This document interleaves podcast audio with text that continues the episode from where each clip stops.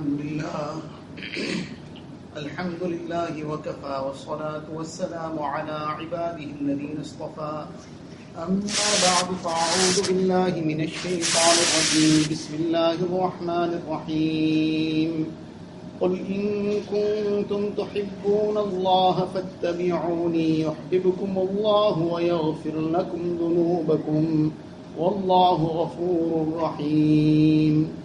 وقال النبي صلى الله عليه وسلم لا يؤمن أحدكم حتى أكون أحب إليه من نفسه ووالده والناس أجمعين أو كما قال النبي صلى الله عليه وسلم Most respected brothers and elders.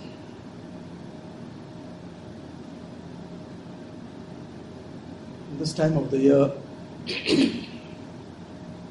generally the discussions all the time take place, or most of the time take place, regarding the personality of Sayyidina Rasulullah sallallahu alaihi wasallam. On the one hand, the discussion of Rasulullah sallallahu alaihi wasallam, of his Mubarak life, of his great personality. This is something that no matter when it happens, how little or how much it happens, is a means of great khair and barakah, great blessings. At the same time, a true lover of Rasulullah is not confined to any time and any place to discuss his beloved. Throughout the year, he would be forever remembering Rasulullah and time and again discussing him, time and again reminding himself and others about who Nabi was, what was his life, and how to try and get closer to his Mubarak self. In the hadith that we just recited, Nabi sallallahu is reported to have said, various narrations and various wordings of this hadith. In one narration, Nabi Sallallahu Alaihi Wasallam expresses it in this manner that لا يؤمن أحدكم حتى أكون أحب إليه من والده وولده والناس أجمعين that none of you is a believer. now the tone is very strong because there is nothing more beloved to a mu'min and nothing more precious to him, nothing more valuable to him than his iman. And Nabi Sallallahu is expressing this in a very strong tone. That la yu'minu ahadukum. None of you is a believer. So it's a very, very strong term. That what a person regards as his most precious asset, he's lost it. Who لا يؤمن أحدكم حتى أكون أحب إليه من walidihi, according to one narration, من نفسه wa. Who I am not more beloved to him than his own self, than his parents, than his children, and all of mankind put together. Until I am not more beloved, he does not have iman. Now, this is something that the muhaddithin and the scholars then explain to us this is negating the perfection of Iman, the strength of Iman, it's negating the quality of Iman it does not mean that the Iman in itself has been negated, that a person is no more within the fold of Islam. That is not what is meant. But there is a very strong message in it, that it is being expressed in this kind of manner that initially a person listening to it gets this doubt also in his mind. Is it Iman itself that has been negated? So the importance of the lesson in it becomes apparent with the manner in which it has been expressed. So when this is how essential this muhabbat is, this love is, it is therefore important to know what this love is supposed to entail. What is the reality of this love? So according to some muhaddithin, this is muhabbat aqli. It is an intellectual love that is required from a person. intellectually that he has this love of Nabi Islam dominant over anything and everything else. Now, what does this mean intellectually? That in his heart and mind he knows that there is nobody more beloved than Nabi Islam. And how will this unfold in day to day life? That when there is something that is contradicting the dictates of the love of Rasulullah Allah's Nabi Islam has taught something, Allah's Nabi Islam practiced something, He encouraged us to do something in a certain way, and now there is something else that is contradicting it. Something else is demanding that we do it otherwise. So, what do we give preference to at that time? Do we give preference to the way of Rasulullah or to the way of others? That will be the yardstick to measure. That is the love of Nabi Islam dominant or somebody else's love is dominant? Or the love of some other way of life is dominant? So this is one explanation that the ulama kiram give. But others say that this is not what is required. This is not what is meant. This is obvious. This goes without saying. What is required is a degree of natural love. That a person has, for example, natural love for his children. That love is so natural that if he wants to take it out, also he can't take it out. Sometimes, Allah Ta'ala forbid, some child has become very rebellious. And the parent has become so fed up to such an extent now, it has gone on so long that eventually he says, You get out of the house. Now he got the child out of the house, but he can't get him out of the heart. After having got him out of the house, he is in a greater turmoil than the child himself. He got the child out of the house, he can't sleep inside. It hasn't made his life any easier. So he managed to get him out of the premises and out of the house, but he can't get him out of the heart. If he wants to get him out of the heart, too, he can't. That is as a result of the natural love that exists between parent and child. Type of natural love which exists between child and parent. The parent kicked the child out, he's outside, he thinks for a while that okay, now I, I can do what I want. But after a day or two, he also is pining to go back home. My parents, after all, my parents, nobody else will be able to replace my parents for me. So that natural love that exists between parent and child, between child and parents, between other relationships that are of close bond, that type of natural love is required for Rasulullah. Now the question comes that how can this be possible? That this is something apparently out of our control. The child and parent relationship is something natural because the child is born the parents have brought the child up, All this has happened jointly. So that bond grows up, builds up, and it becomes a natural love how can this happen? Nabi Sallallahu centuries later we have come and we are being asked to have this natural love for him. So is this something that is within our capacity? Are we being told to do something beyond what is our capacity? Allah Ta'ala does not make us com- or compel us to do something beyond our capacity. La يكلف الله nafsan إلا wus'aha. This is well within our capacity. How? This is something that is clear cut, clear as daylight. We see it happening all the time, all around us. That while this love in itself might not be something natural immediately, but the means to make it natural are within our capacity. And a person adopts those means then he will adopt and he will acquire this natural love. And when this natural love comes in the heart of a person, this is the driving force within him. Then nobody has to tell him anything. That he will be driven from within. What are these means? The means of love.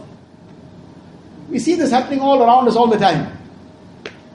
One of the means of love is Jamal, beauty. A person gets attracted by beauty, whether it is beauty in human or in inanimate things.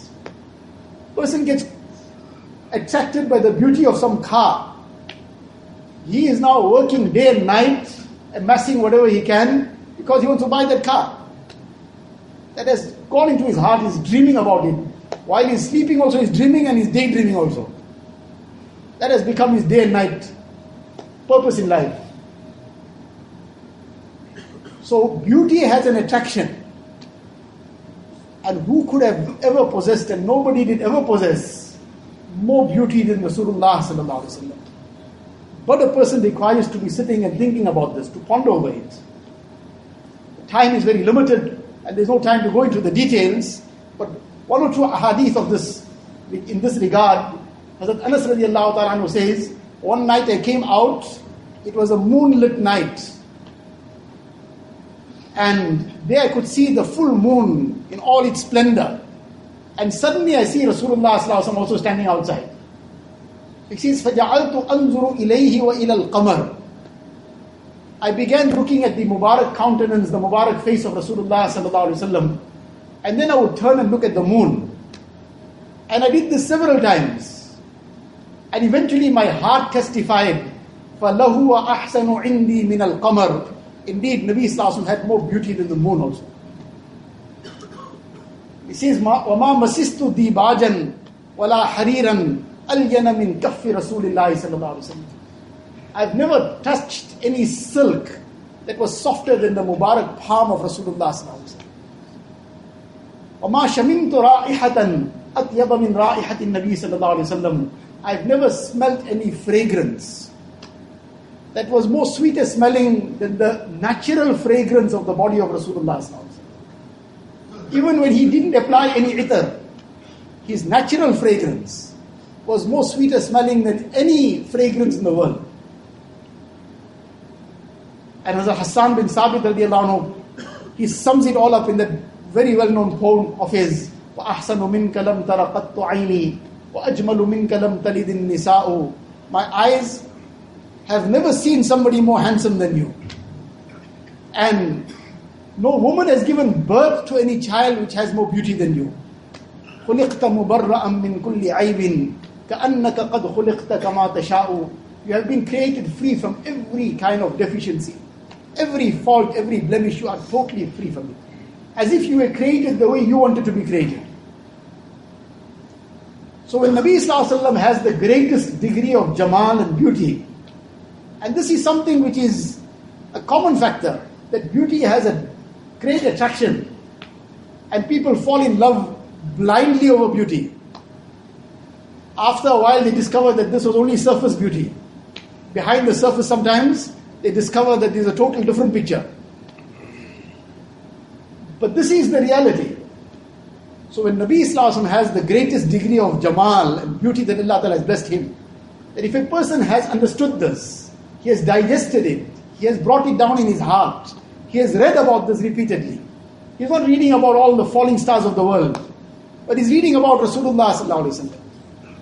He has acquainted himself with the Sirat and he's reading it repeatedly. Then this will settle in his heart and he will be attracted to Rasulullah.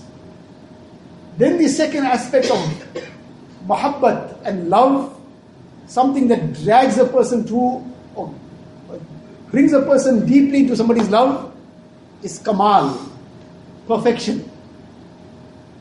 So, perfection, our understanding of perfection, unfortunately, are futile and things that are totally useless, of no use to anybody in this dunya, and akhirat is of, out of the question. But when people imagine some kind of kamal, some kind of achievement, some kind of inverted commas perfection in somebody. What kind of perfection? This person can kick a ball between three pieces of wood. He can run around the field. Just last night, Ustad Hazrat Maudami Sahib Barakatum was giving a talk. He says he was in England. One optician was his host. The optician said just in those days, or just some time before that, there was some footballer who scored some goal. Whatever it was, so he used to wear a particular kind of sunglasses. Now, because it was a winning goal or whatever the case is, those sunglasses, the type that he used to wear, started selling, flying off the shelf. And he says what he used to sell for 50 pounds, eventually he started selling for 500 pounds. And that too got sold out. Why? Because that person managed to score a goal.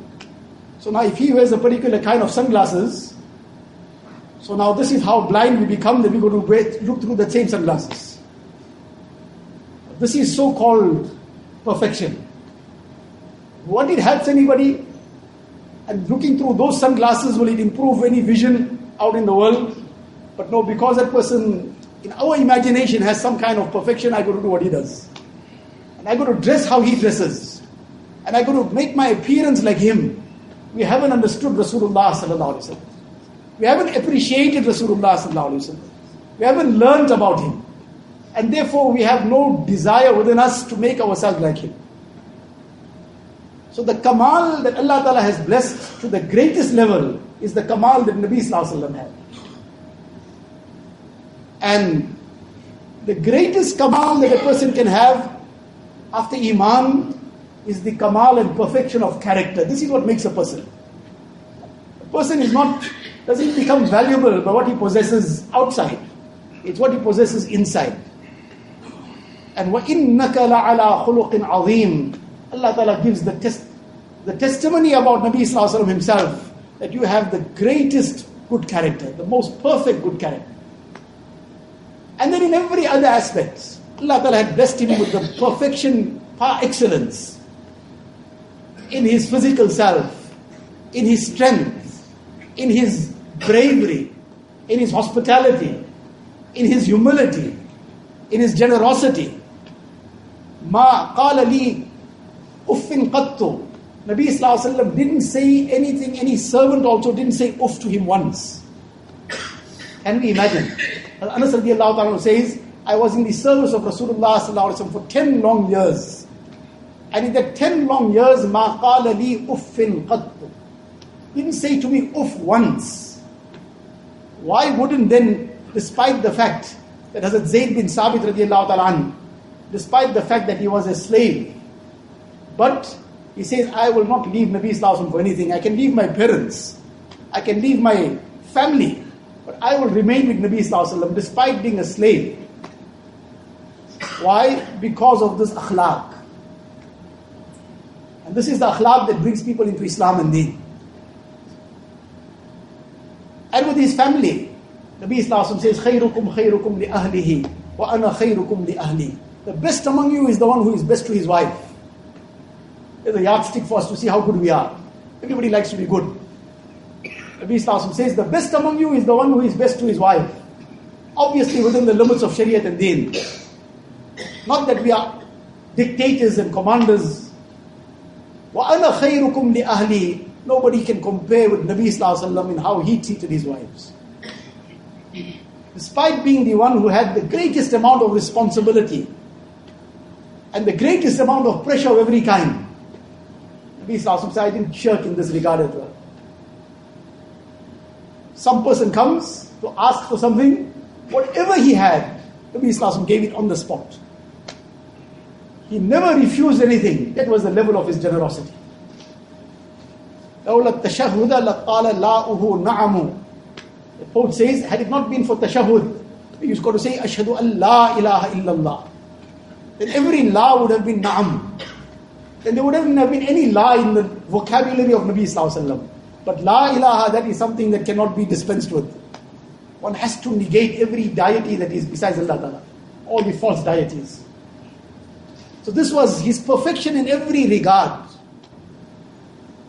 So if a person understands this, realizes this, reads about it, repeatedly reminds himself about it, puts himself in those in that company which revives this all the time, then this will settle in his heart. And together with the realization of the Jamal of Nabi Sallallahu and the Kamal of Nabi Sallallahu the third means of muhabbat and something that drags a person's heart is muhabbat ihsani, ihsan, favor. Somebody does us a favor, our heart after a while becomes totally uh, helpless. It cannot help but move out towards the person. That is the effect of ihsan. Somebody has repeatedly been doing us some favor, then one cannot help but love him. Who could have done us great, a greater favor than Rasulullah? Everything is dependent on that great personality of Nabi Sallallahu Alaihi Wasallam. Allah Ta'ala says, had it not been for you, I would not have created this whole creation. And then all these sacrifices that Nabi Sallallahu underwent, so that today we could be sitting in the house of Allah Ta'ala. We could be taking the name of Allah Ta'ala. We could know what is the reality of deen and iman. We could be knowing what is taharat. Otherwise, Allah forbid, there are people in this world who regard it as an, something of an achievement to drink the urine of cows.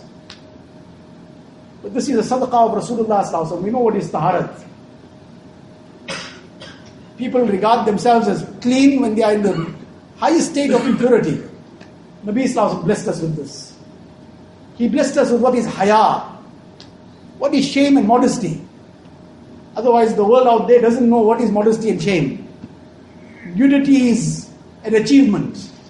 The worst kind of shamelessness has become an achievement out in the world. Allah's Nabi Islam blessed us with this great Iman and Islam, this deen of Islam, where a person understands reality. All this is his favor. And what untold sacrifices he had to make in order to get this to us. See his own family being persecuted, himself being mercilessly persecuted. And Shi'b Abi Talib, for almost three years, totally ostracized. Nobody would buy anything from them, nobody would sell anything to them, nobody would associate with them. Sometimes for months on end, there would be nothing to eat.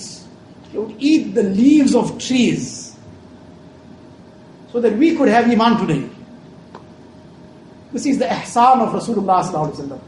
But we haven't learned about it, we haven't read about it, we heard about it sometime in passing, and then a few hours later we forgot about it and carried on with life. Because we had so much to read in terms of all the futile people of the world. Those who have done nothing for us in terms of deen, or nothing for us in terms of anything else as well. But we have had the time to read about their lives. And we have had the time to read about all kinds of haram things.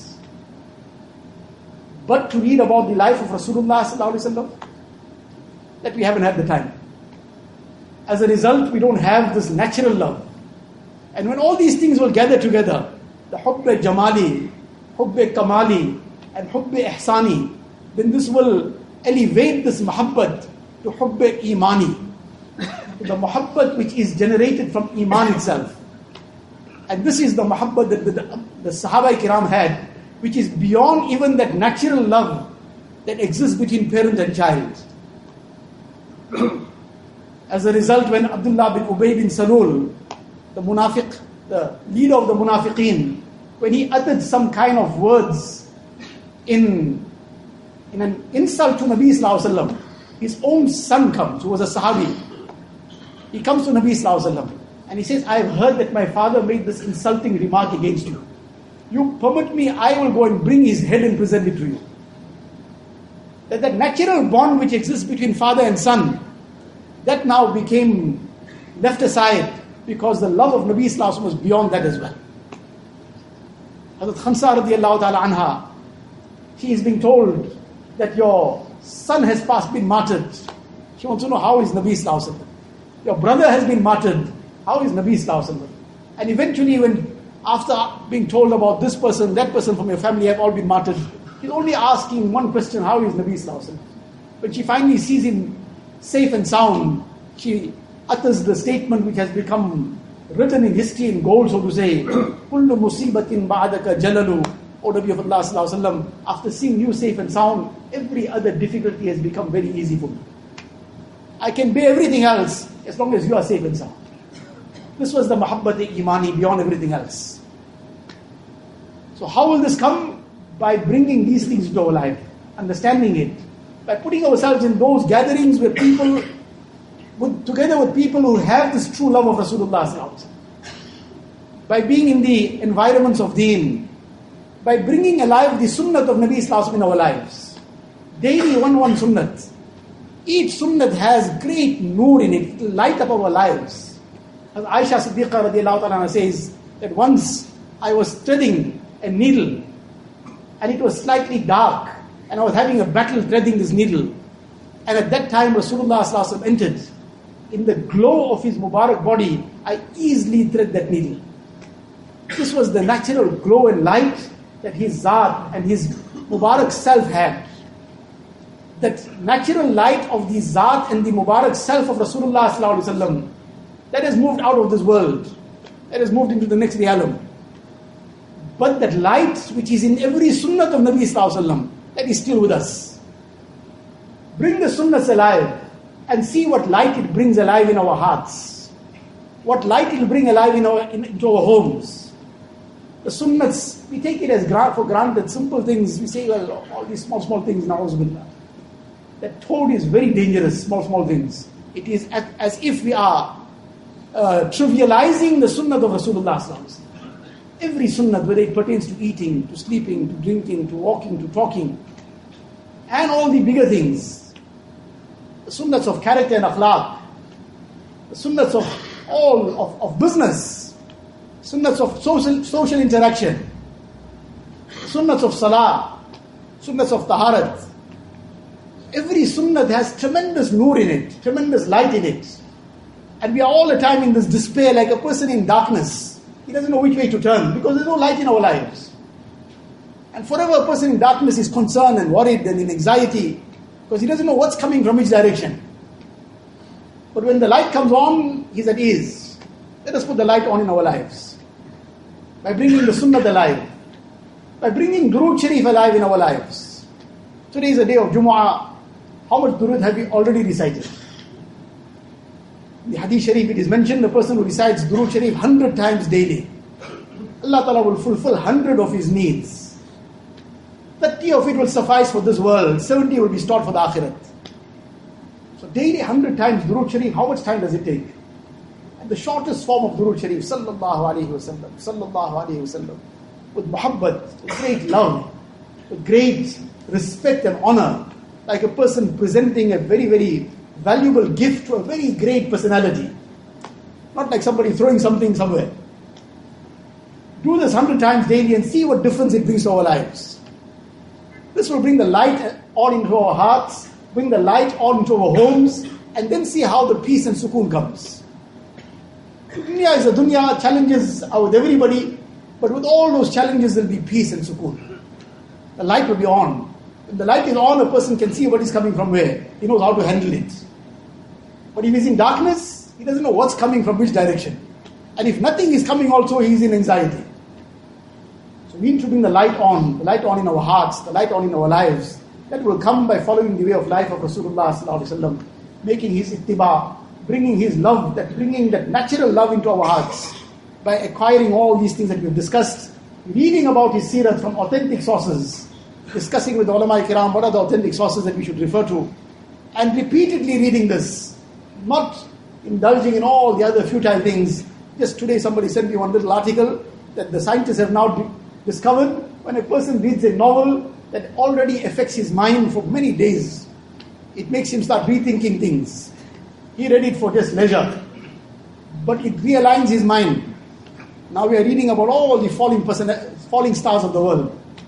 So makes us also start falling. Let us read about that ever bright star that sun that is shining forever. And let us bring our life in accordance with Sunnah of Rasulullah. For this, we have to get ourselves in those environments. Alhamdulillah, the work of Dawat and Tabligh, the talim that takes place in the masjid, all this is towards the same direction. How to bring this life of Nabi Islam alive in our lives. This too we're going to become part of. Then, from time to time, the various programs that take place, inshallah, tomorrow in Sunford Masjid in Phoenix, from Asr till Isha there will be an Islahi Jalsa for the same purpose, how to bring this into our lives, how to become conscious of who Nabi Sallallahu is, and how to make him the most beloved personality in our lives. And following his life become the most beloved thing to us. May Allah wa ta'ala give us a tawfiq and we should try and attend. Allah ta'ala give us all.